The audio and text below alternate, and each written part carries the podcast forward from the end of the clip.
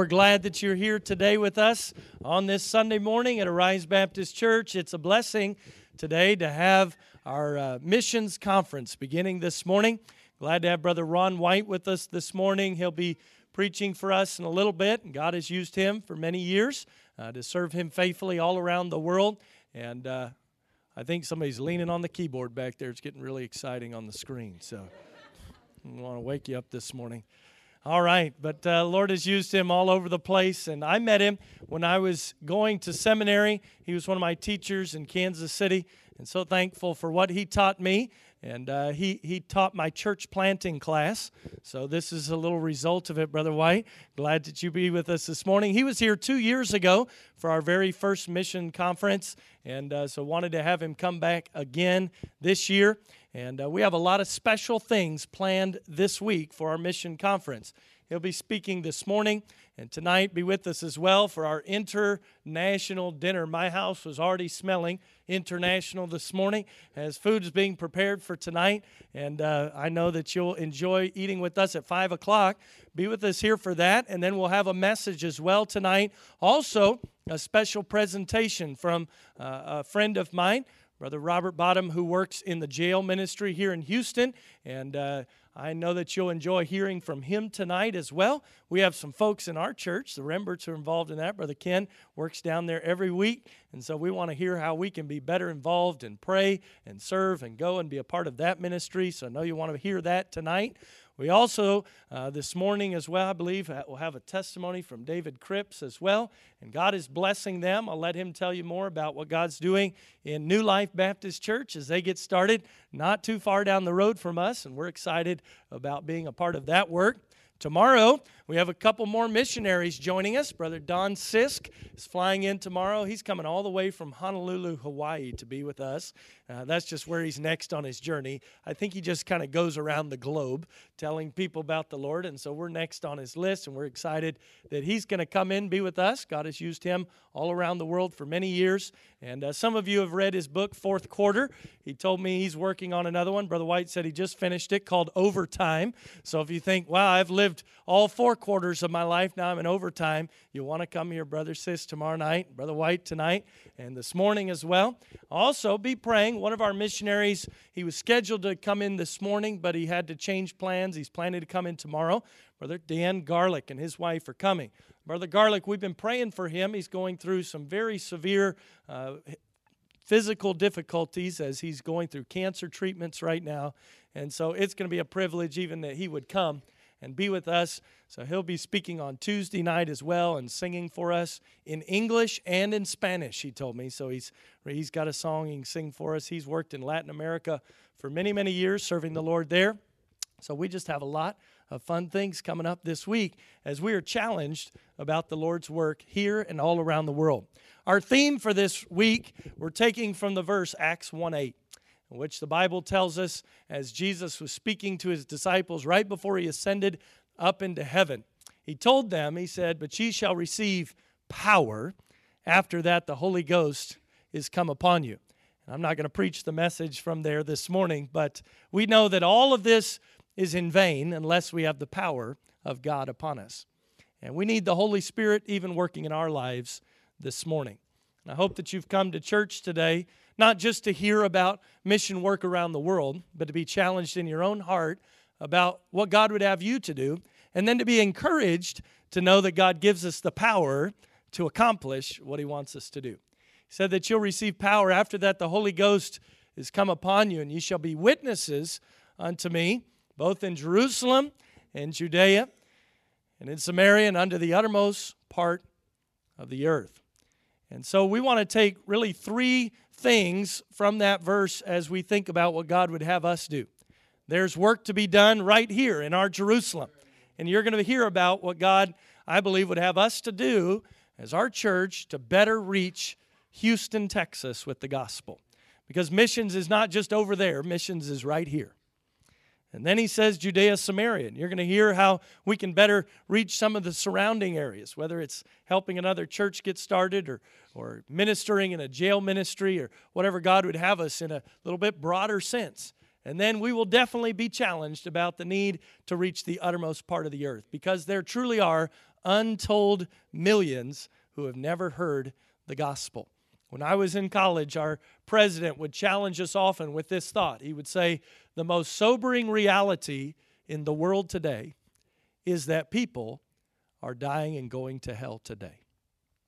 And we need to keep that in the forefront of our mind as we rejoice in what God has done for us and then be able to share the good news with others, both here and around the world. So I know you'll be challenged this week, you'll be encouraged this week. We'll enjoy a lot of fellowship together this week. But I hope that some results come out of this week, that we don't just become hearers of the word, but doers also. And we do whatever God wants us to do, whether that's giving of ourselves physically in our time, our energy, going somewhere, whether it's giving financially, giving in an offering, or things like that. We'll be taking up offerings throughout the week for our missionaries and missions, or whether it's uh, giving through our time of prayer or giving in any other way that God would have us to give, whether it's here in this area or around the world. We want to be faithful to what God has for us. At the end of the service this morning, James Collard will come and share a little bit more with us about that. But at this time, David, if you can make it up here He's the one legged preacher right now. We're going to have him come and uh, share a, just for a few minutes what God is doing. After he does that, I'll come back up and we'll dismiss the boys and girls out to junior church and then have Brother White come and preach. Thank you. Good morning, Arise Baptist Church. It is such an honor to be here. Thank you, Pastor Will, for letting us come again and just share with you, uh, share with you what God is doing uh, through New Life Baptist Church and where God has brought us so far and where He's taken us. And is this is this on? Can y'all hear me? Okay, great. Um, so this morning I'm looking forward to sharing you sharing with you where God has brought us so far, and then tomorrow I'm looking forward to sharing with you where we're going. Uh, but whenever I think about what God has been doing in our lives as a family and as a as a church plant, uh, something that I'm realizing very quickly is that it's God's story that He's writing. It's God's goodness. It's something that He's doing, and it's definitely not our own. And that's something that we're thankful for, and that's what I want to share with you this morning. Uh, it's amazing to me to think that God would call us and that God would use us and that God would allow us to be channels uh, of His grace, like we sang about just a few moments ago. And uh, about, I guess it was close to a year ago that God uh, put it in our hearts uh, to plant a church in Houston, Texas. And uh, as we've been traveling around the country, a big question that we get is why would you plant a church in Houston, Texas? Why would you start a church in Texas? And for us, it really boiled down to a few reasons. The first reason came from the Bible, Acts 1 8. You shall receive power. After that, the Holy Ghost has come upon you. And for five years, we served in ministry in Baytown, Texas. For those of you who didn't know that, for the past five years, we served in Baytown, Texas. And something that we realized was that we were doing what we could to reach our Jerusalem, and we were doing what we could to reach the uttermost part of the earth. We were doing everything that we could for that. Uh, but then for us, there were uh, nearly 3 million people 30, 30 miles down the road from us uh, that needed to hear the good news that Jesus loves them and that he died to save them. So God used his word uh, to challenge our hearts to start a church in Houston. And then God also used for us, and this is something that all of you know, but something I've been sharing around the country, is that uh, statistics show that Houston is in desperate need of more church plants. Uh, it's, in def- it's in desperate need of more churches. Uh, so, inside the loop, which is where we're starting over in the north side area, uh, over off Fulton, close down by Quitman, uh, uh, down there, there are 650,000 people inside the loop. And uh, as far as we know, there's not any churches of similar faith and practice to Arise Baptist Church. So we want to go and start uh, another church like this one uh, down in Northside. And so God used that for us. The, statistically speaking, and then Houston ranks in the bottom part of the country of Bible minded cities in America. Uh, so, of all the cities, a lot of people think, you know, Houston, the South, it's the Bible Belt. There's churches everywhere, and there are lots of church buildings everywhere, but the gospel uh, and the impact of God's word is not really being felt in Houston. Uh, so, we want to we want to help and do something about that. And then God used for us just personal stories, personal people that we've met along the way who grew up in this area. Uh, we showed you a while back the, the story of Kayla, a young lady who got saved, who grew up here. And whenever Adriana led her to Christ, she asked her this question Have you ever heard the word gospel before? And she said, No, I haven't. So Adriana explained to her the gospel and she trusted Jesus as her Savior. Uh, two ladies that got saved at Christmas this year, at our Christmas service this year. Uh, whenever whenever after the service we talked to them and when adriana was talking to them they said we never knew how christmas connected to jesus Uh, that's what they. That's that was their testimony that they didn't know how it connected to Jesus, and just people who are who have grown up here, who have lived here for a long time, not knowing the message of the Bible, not knowing about the love of Christ, and we want to do something about that. So God called us, and then it's been amazing how God's has been leading us. Uh, so we had plans, we had big plans of what we thought was going to happen, and then God just keeps on shaking up our plans. So one way we thought we were going to travel uh, on on traditional deputation for a year, and then we'd start a church in late 2020, early 2021 and then God just kind of shook that up for us. Some of y'all, most of y'all probably probably remember uh, the outreach service that we had last July. Many of you helped with that, canvassed for that, and we're so grateful for that. Um, and it was just an amazing thing to see people from all around the community come, show up at that service, and then say, "When do we get to meet again?" And God just uh, just intensified our burden uh, by by a hundredfold. And then we started having services throughout the fall down in Northside, and God's been blessing that. Uh, some people have been saved. Uh, we've developed some relationships, and God's just uh, been putting just a burden in our heart. And then this fall, God uh, just worked in our hearts and made it very clear to us through His Word that instead of starting late 2020, early 2021, that we needed to go ahead. And uh, I remember when Brad, Brad was at our first at our first Bible study, and he said, "You know that a church was just born, right?" And uh, so but it's just been amazing. God, God has done a work. We started having Bible studies, and God put it in our heart that we need to go ahead and start. And we are officially starting on Easter Sunday. We had our first service last Sunday, uh, and then we're going to have a couple of more getting ready for when we meet every single week. Uh, so we had a great time. The only difficult thing about last Sunday's first service was that we have to wait for a month and a half till we can do it again. Uh, so it's, it's just been amazing how God's led, and then uh, God has provided for us, and we're so thankful for that. And God has primarily used, it's been amazing, pretty much every story that I'm sharing nowadays about how God is leading us and directing us, it usually ties back to Arise Baptist Church in some way.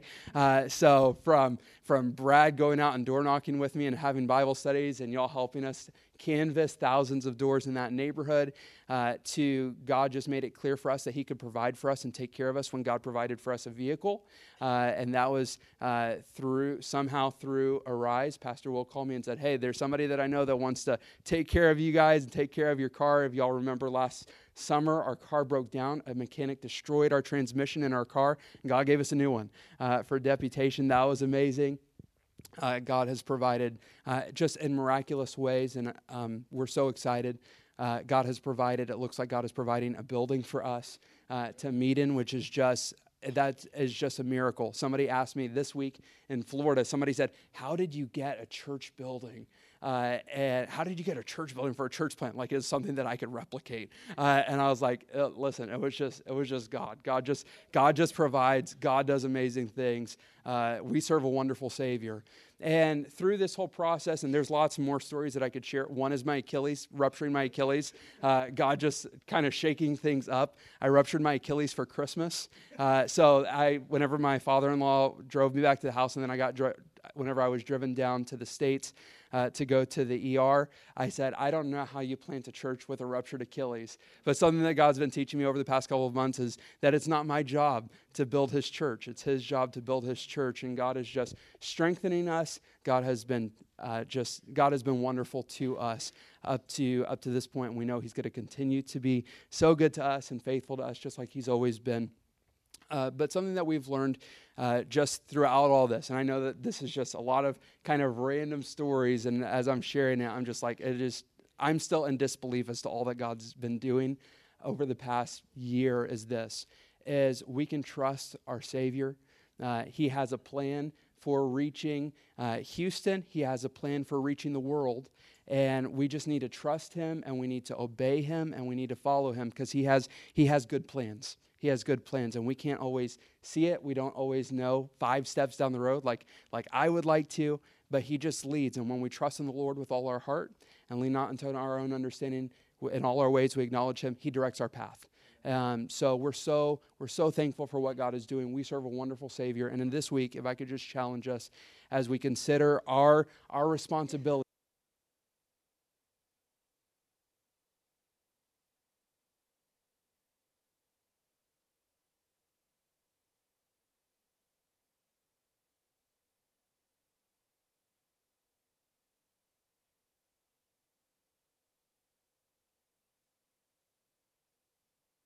And uh, they have a little boy on the way, by the way, too. So they're going to plant a church, have a baby. They're doing it all at the same time. We're excited for them. And so pray for them, and we'll be sharing more ways this week that you can help with them. I've asked them to speak again later in the week, share some of the needs and things that they have so we can be praying about and, and uh, how we can be involved in that.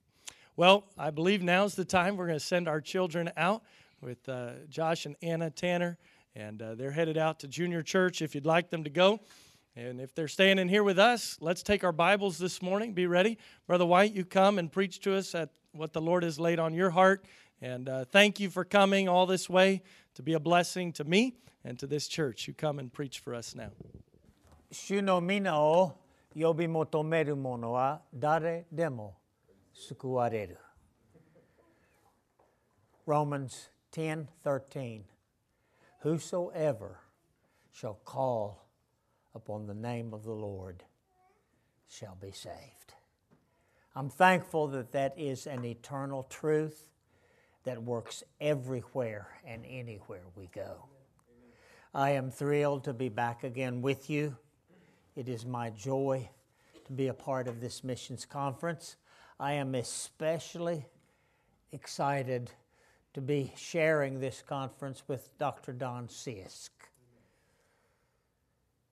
A little over 55 years ago in Japan, I first met Dr. Sisk.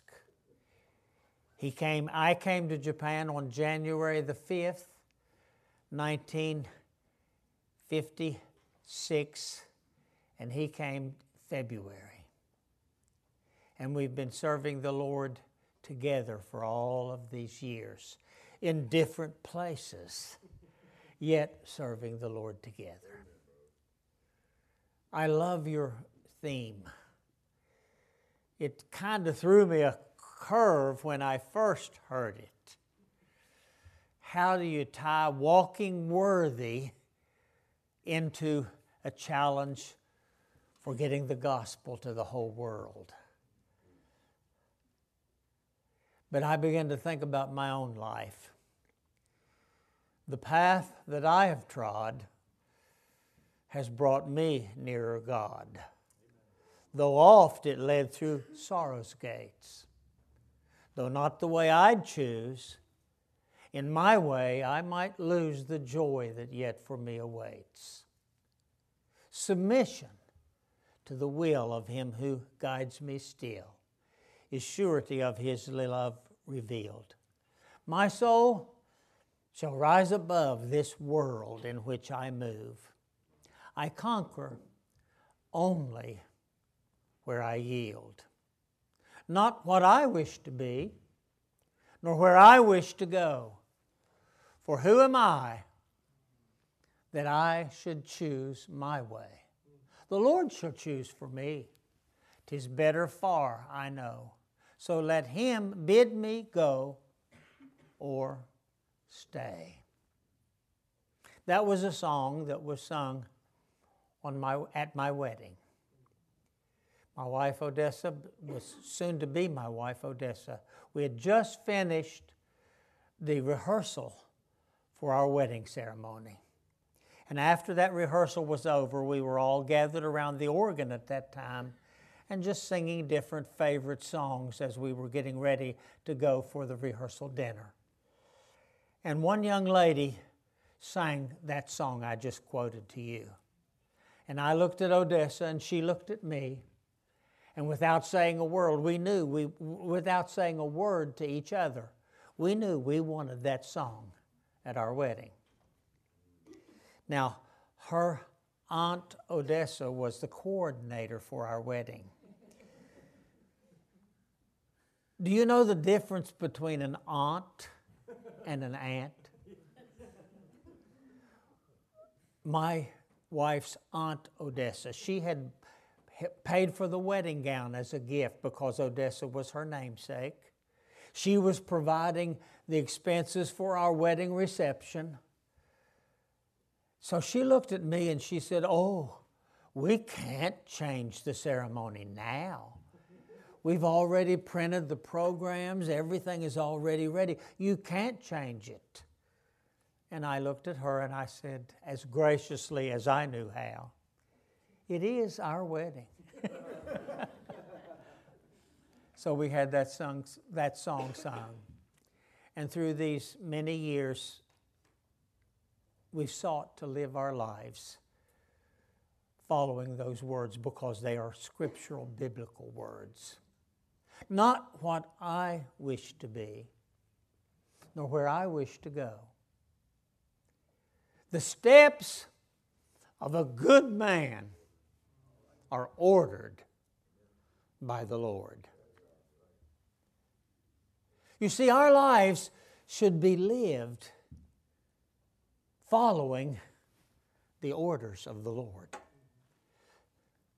The only thing we should ever say as the Lord leads, whether it be in church planting or whatever it be, is Lord, what would you have me to do?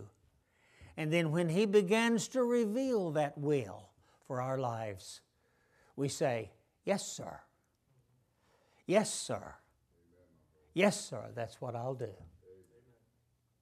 You see, because if we are going to walk worthy of the Lord in anything, we're going to have to do it step by step. Walking doesn't involve jumping from one thing to another, it involves a step by step process. Psalm 37, if you'll open your Bibles, please. Verse 23 says, The steps of a good man are ordered by the Lord, and he delighteth in his way. Though he fall, and he will, he shall not be utterly cast down, for the Lord upholdeth him with his hand. I have been young, but now am old. Yet have I not seen the righteous forsaken nor his seed begging bread. The steps of a good man are ordered by the Lord. And even as I quote this verse, and it is Bible, I have ringing in my own head and in my own heart. The scripture says, There's none good. No, not one. Nobody's good. Remember when uh, the, the, the, the, man came to Jesus and he said, uh, uh, Good master. And the Lord said, Why do you call me good? There's none good but God. You see, that young man didn't realize he was talking to God. And he said, Why are you calling me good? Do you believe that I am God? You see, because the first step, the steps of a good man, are ordered by the Lord. And the first step is the step of salvation. You see, if you're here morn, this morning and you even have any thoughts or hopes or desires of walking worthy with the Lord throughout your life, incidentally, that He gave to you, you see, I believe that God creates every individual. And excuse me for straying just a little bit, but uh, regardless of what you think about the person, wasn't it thrilling to hear our president go to the March for Life and stand up and say what he said? How blessed we are. We should pray for America but the step of salvation. Until you take that first step, you cannot begin your walk for the Lord and for His glory.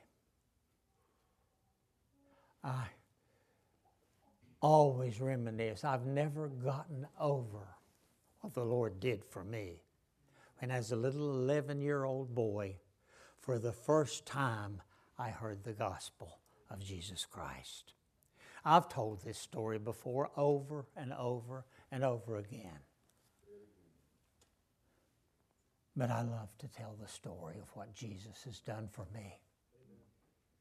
You see, as far as I remember, I had never been to a church before until I was 11 years old. I grew up with my grandmother. who was incidentally a godly woman, but I don't think she went to church because I have no memory of going to church anywhere. But my mother remarried.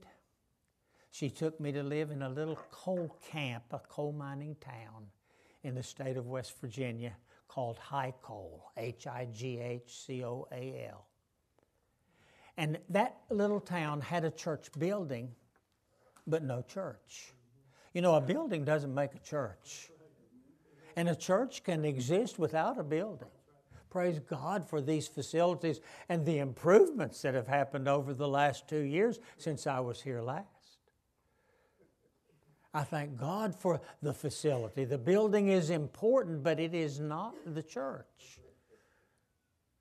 There was that building sitting there and not being used at all. And God spoke to the heart of a young preacher, an assistant pastor in a town about 15 miles from where that little town was located. And he felt like God had led him there to start a church in that building. So, in the month of June 1953, he went there with his wife to start a church. For two weeks, every night, he preached the gospel, and for two weeks, every night, a little boy named Ronnie White was sitting in that service. And God was working in his heart.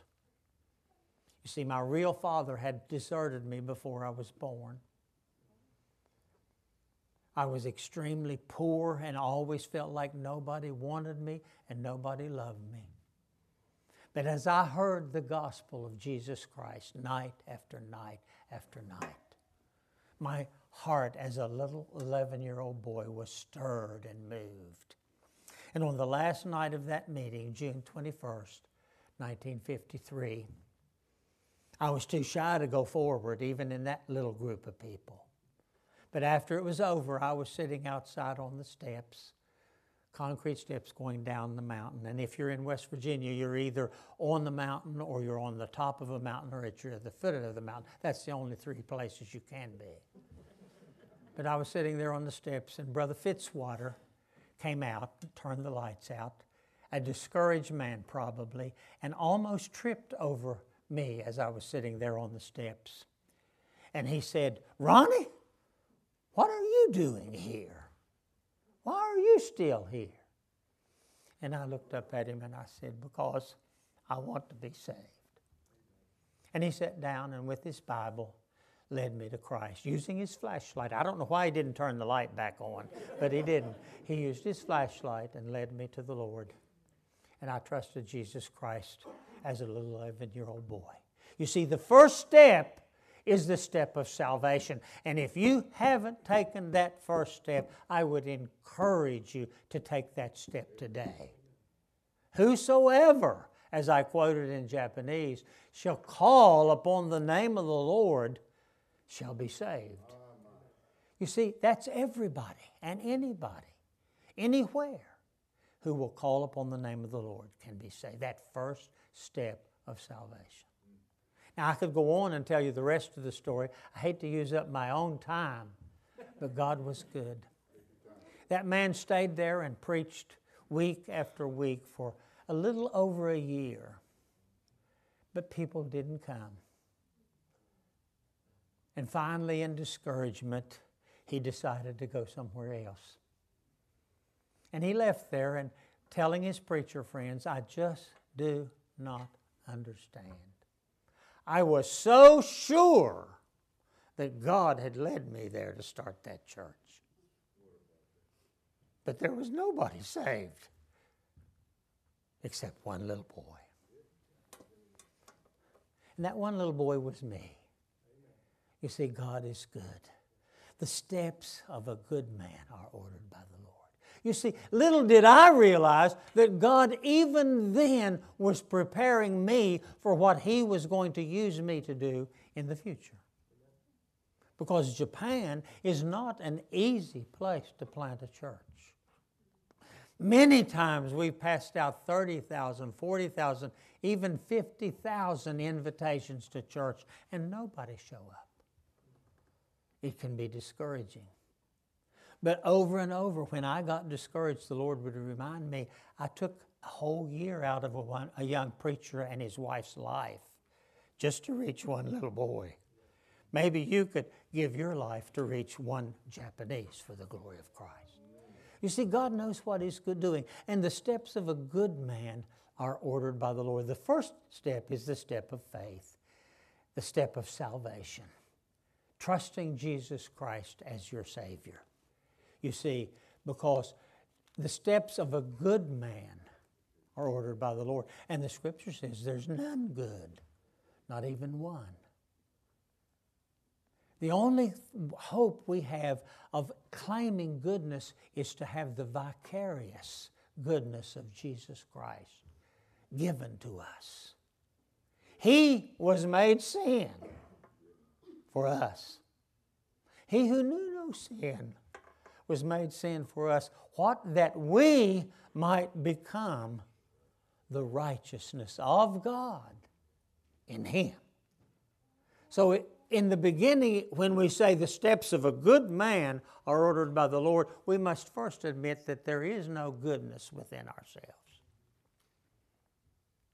I'm a sinner, deserving eternal damnation in hell. But Jesus loves me. This I know, for the Bible tells me so. And even as a little 11 year old boy, I realized that little ones to him belong. And in spite of our weakness, He can make us strong. Have you trusted Jesus Christ as your Savior? Have you taken that first step of being able to walk worthy of the Lord? The next step I would call the step of uh, following, the step of submission. You see, it begins by a willingness to follow the Lord in that first step of obedience, and that's to follow the Lord in believers' baptism. You know, there are those who try to tell us that, that there's some kind of saving merit in following the Lord in b- baptism. There's not. But that does not diminish the importance of baptism. Yes, Mark 16, 15 says, Go ye into all the world and preach the gospel to every creature. He that believeth and is baptized shall be saved. And some would say, well, see, that means you have to be baptized or you can't be saved. No, you have to be saved or you can't be baptized. See, that's what it's really saying. It's just a meaningless ritual unless you've truly trusted Jesus Christ as your Savior. But because we shy away from, even in missions conferences, using that verse, he that believeth and is baptized shall be saved, we don't remind people that he that believeth not shall be damned. You see, the first step is the step of faith bringing salvation. And then we follow with the next steps, and the first of those is following the Lord in believers' baptism. I've seen many, many times people who are disowned by their families because they follow the Lord in believers' baptism. I've seen persecution beyond the ability to explain in words because people were willing to step out of their false religion and identify with believers in Jesus Christ and join the church and follow Him. The steps of a good man are ordered by the Lord. And then the step of service doing what God would have you to do. Often, young people, and as I get older, I get even more questions. How did you know that God wanted you to be a missionary? How did you know that God wanted you to go to Japan? How can I know the will of God? And I used to struggle with that because I really did want to help young people. But there's not a concrete answer. The only real answer is, well, you just know. And I can't explain it. But my answer now has changed a little bit. I said, well, it's simple. How can you know the will of God? Well, just do it. If you knew, know what you're supposed to do today and you're not doing that, why on earth would God reveal what He wants to do with your whole life? Because you're probably not going to do that either. You see, doing the will of God and knowing the will of God is a step by step progress in your life. The steps of a good man are ordered by the Lord. Oh, how well I remember when I was just a little 12 year old boy in a camp in the hills again of West Virginia because that's where I grew up. We went there. I went to camp against the wishes of my parents. Didn't think I was going to get to go, but on the Sunday morning of the day they left for camping on Sunday afternoon, the pastor came to me and he said, Ronnie, would you like to go to camp? And I thought, well, what's he doing? That's almost a cruel statement because he knows I can't go. I said, well, I sure would. He said, well, somebody's offered to pay your way. If you want to go, be here at 3 o'clock this afternoon. I hitchhiked back to my house, which was about 15 miles away, put some clothes in a brown paper sack, wrote a little note to my mother that said, I have gone to camp. now, young people don't do that. Don't do that. But in my own heart at that age, I knew that if I tried to find them and ask permission, they'd say no. So I went to camp. Got there, and what was supposed to be a four night camp ended up being a 12 night camp because the flood came the great flood of 1954 in West Virginia. And our mountaintop camp became an island. And people couldn't get in and people couldn't get out. So I thought, well, great. I don't want to get out. I want to stay here as long as I can. And great. My stepdad can't get in to come and get me. So it was wonderful. But there at that camp, I heard a missionary for the first time in my life. I don't know what his name was. I'm looking forward to finding out when I get to heaven. I don't know what his name. I don't know what he preached about. All I know is that at the close of that, our youth director, who incidentally later became my father in law, our youth director got up and said, Young people, you, I think we ought to give this an offering to this missionary. And he said, He's going to be here. I'm going to put a box here in the front of the, of the pulpit. And if you have something you want to give, you put it in that box. I remember sitting back there on that little bench in that, that it was actually a hunting lodge where we had our camp. And I said, Lord, I don't have any money.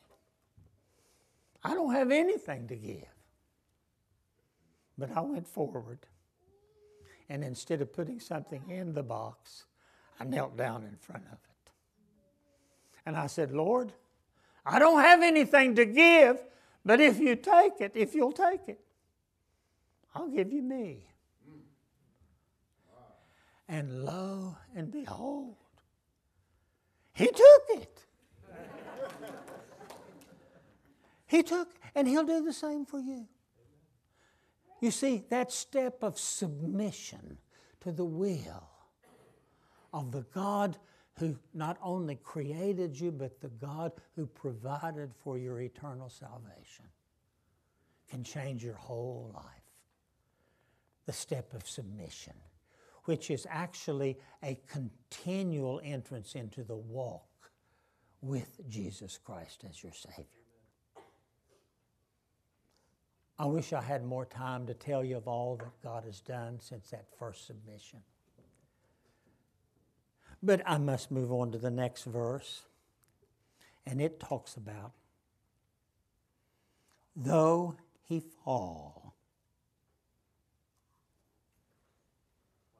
the steps of a good man are ordered by the Lord, but the stumblings of a good man are also ordered by the Lord. If you fail, and incidentally, you will, I've failed him over and over and over again. But he's never once failed me. I've, in a sense, sought to depart from him, but he never once forsook me. I was forsaken by my earthly father, but my heavenly father has never forsaken me. You see, looking at the verse, sometimes I think the Lord allows us to fail so that He can teach us that we need Him more than we need anything else. Though he fail, he shall not be utterly cast down, for the Lord upholdeth him with his hand. You see, first thing we realize is that stumbling provides help in our lives. Stumbling also produces humility in our lives. And also, stumbling places us in His hands, secure. You remember when Peter, boastful, proud Peter, was in that boat and the storm came. And they were all so desperately afraid. And all at once, off in the distance, they saw what they first thought was a ghost. And as it came closer, they were afraid. And Jesus said, Fear not, it's I. I'm the one that's coming to you. Don't worry, it's me. And in every storm of life, if you'll look closely, you'll always see that the Lord is coming to help you in that storm. But Peter, in his boldness, said, Lord, if it be you, bid me to come to you on the water. You see, in spite of his pride, he knew that if that were really the Lord, not only could the Lord walk on water, but the Lord could help him to walk on water. If it's really you, and over and over again through these 55 plus years as a missionary, I've had to look out and say, Lord, if it's you, I don't know, some of you that have been in ministry, did you ever come to the place where you said, What on earth have I got myself into now? What am I going to do now?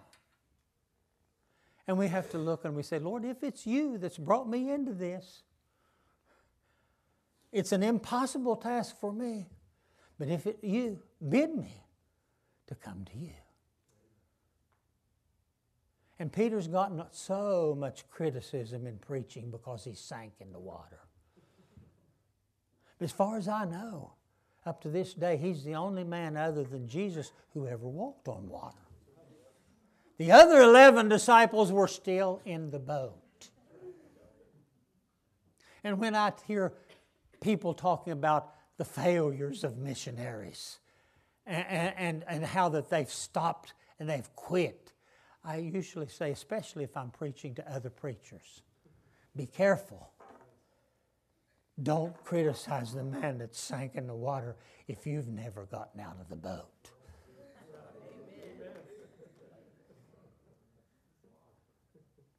Without me, he told his disciples, you can do nothing.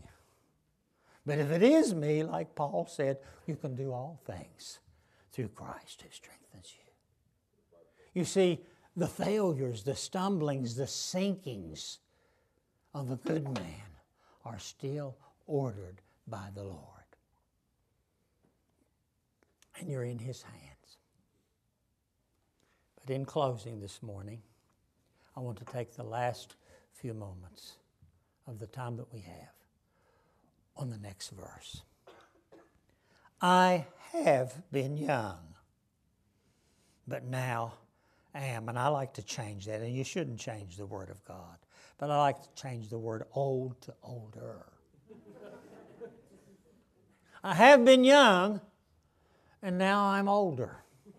You see, my, grand, my mother in law gave me some good advice many years ago. She said, It's great to get older, but don't ever get old. And I would encourage some of you who are here, as your, your earthly age begins to increase, don't ever get old. You have eternal life. One of these days, this body that's giving you trouble now is going to change. And it's going to be a glorified body. So don't quit now. Don't become a used to be. Oh, I used to sing in the choir. Oh, I used to be in the, the uh, I go out on visitation. Oh, I used to teach Sunday school. Don't ever become a used to be. Always stay a gonna be. And did you know that as a little 12 year old boy, my life verse at that time became Romans 12, verses 1 and 2. I beseech you, therefore, brethren, but by the mercies of God, you present your bodies a living sacrifice, holy, acceptable unto God, which is your reasonable service. And be not conformed to this world, but be transformed by the renewing of your mind, that you might prove what is that good and acceptable and perfect will of God. As a 12 year old boy, I presented my body as a living sacrifice. But about, I guess it's been maybe four, maybe five years by now. Time goes by so quickly the older you get. I was preaching a missions conference in Richwood, West Virginia, and I told the story of camp. And three people in the congregation interrupted my message and said, Brother White, that camp is still there. So after that, on Tuesday, the pastor took me to Camp Splinter on the Cranberry River in the hills of West Virginia. And there there was. The cabins were gone, but that old lodge was still there. It was boarded up. And there was a caretaker that was there. And I said, Is there any way you could let me go inside of there? So he tore off some of the boards, and I went inside. I was 70 plus, I don't remember exactly how old. And there it was, that same room with the same benches. And as a 70, I think I was 72 at that time. I'm 78 right now. Maybe I was 73. But I got down on my knees in approximately the same place and said, Lord, I don't have the strength I had when I was a young man. But I'm right now renewing my commitment and giving my body as a living sacrifice if you'll take it. And lo and behold, he took it. he took. You see, the miracle that day that that little boy gave his lunch to feed over 5,000 people was not that Jesus fed 5,000 people with five loaves of bread. He didn't need that bread. He could turn the stones to bread if he wanted to. And if you don't believe that, you don't have as much faith as the devil. Because that's one of the temptations the devil tried to get him to do. Lord, turn these stones to bread. And he knew he could do it. But he didn't. So he didn't need that bread. You see, the real miracle was not what he did, but it's what he used to do it with. When that little boy gave his lunch to the Lord, a little insignificant lad with a totally insufficient lunch gave it to an incomprehensible Lord. And then he went home with, in, with, with totally incomprehensible leftovers because he gave it to the Lord. You see, if you will give what you have to the Lord, he can always use it. He can always make it into what it needs to be to do what He wants to do with it. So it's not what you have, it's what you do with it. And every one of you have a life. Whether you're in your teenage years or whether you're in your closing years of life, you still have a body. This body this body that's weak and getting older and older and older, I still have the responsibility to, to give that body as a living sacrifice to Jesus Christ and to do whatever He wants me to do with it.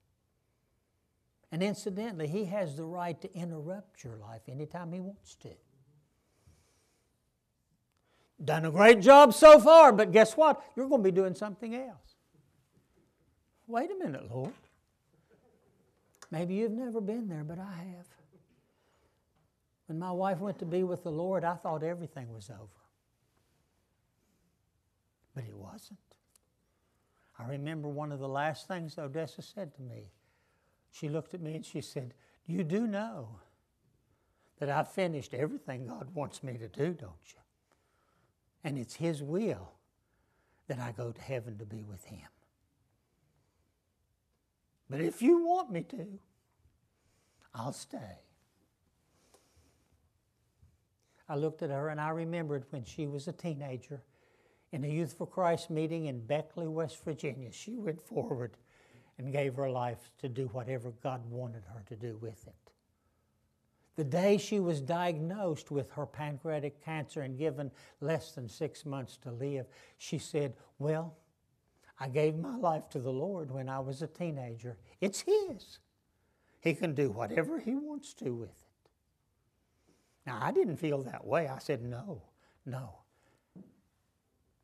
But I had known her since I was 12 years old and loved her since I was 12 years old.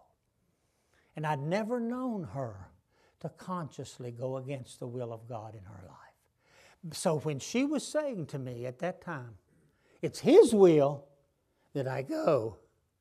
But if you want me to, I'll stay. In spite of, in spite of every fiber of my being wanted her to stay. I couldn't say it. And I said, first thing I said was, honey, are you sure?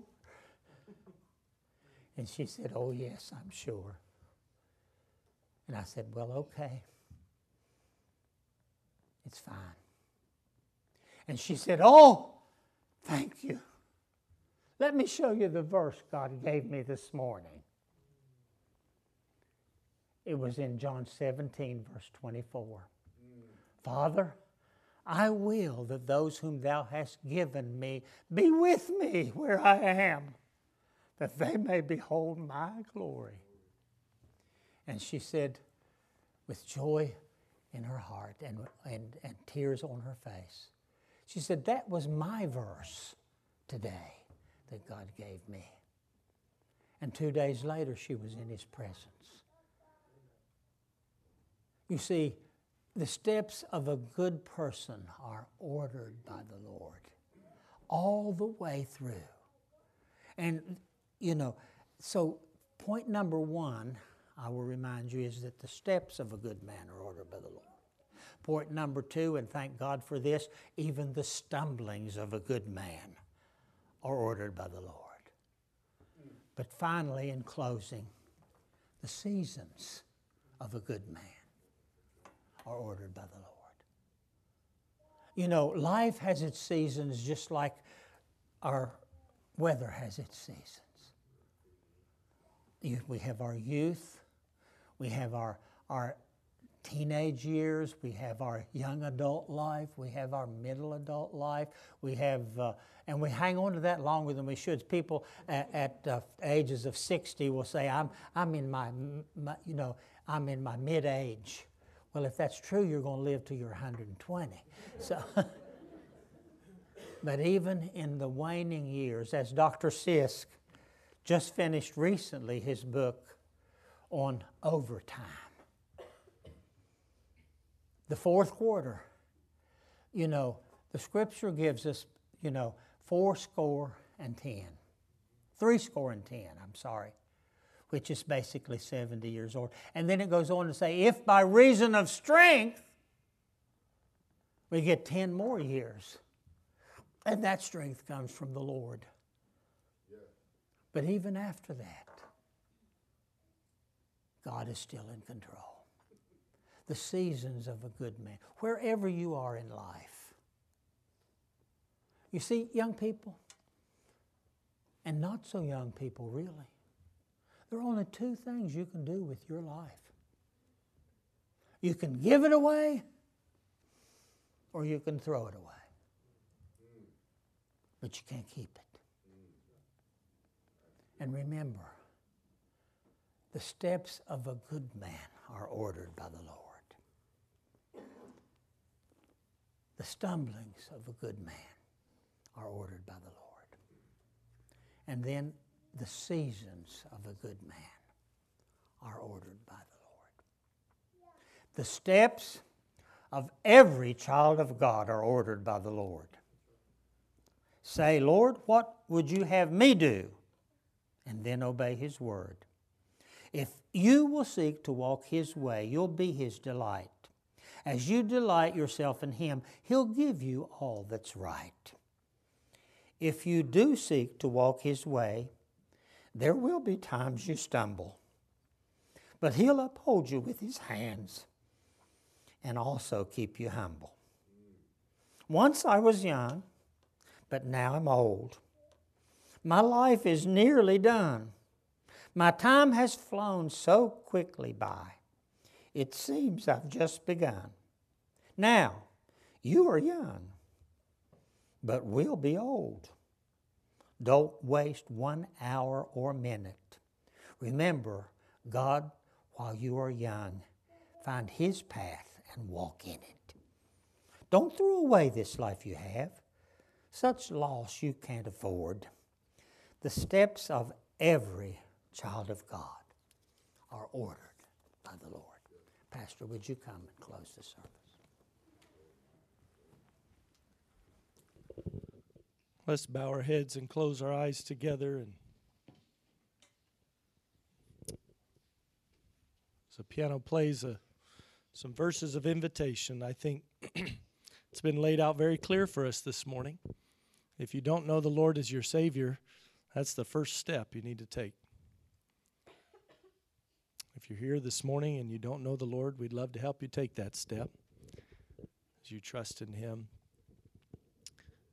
As the piano plays, if you like to trust Christ as your Savior, uh, feel free to just slip up here and I'll take you and have somebody take God's Word and show you how you can be saved. But for many this morning, you've taken that step, but you're somewhere further down the path. And whatever God would have you do today, I pray that you do it. Let's all stand to our feet. If you're able, join us. And I'm going to pray. And if God's leading you to do something this morning, would you come, whether it's come pray here, get right with somebody, commit something to the Lord? Let's do that. Father, help us now. Work in our hearts. We thank you for the great challenge we've heard this morning. May we be faithful to walk worthy of the Lord. In Jesus' name I pray.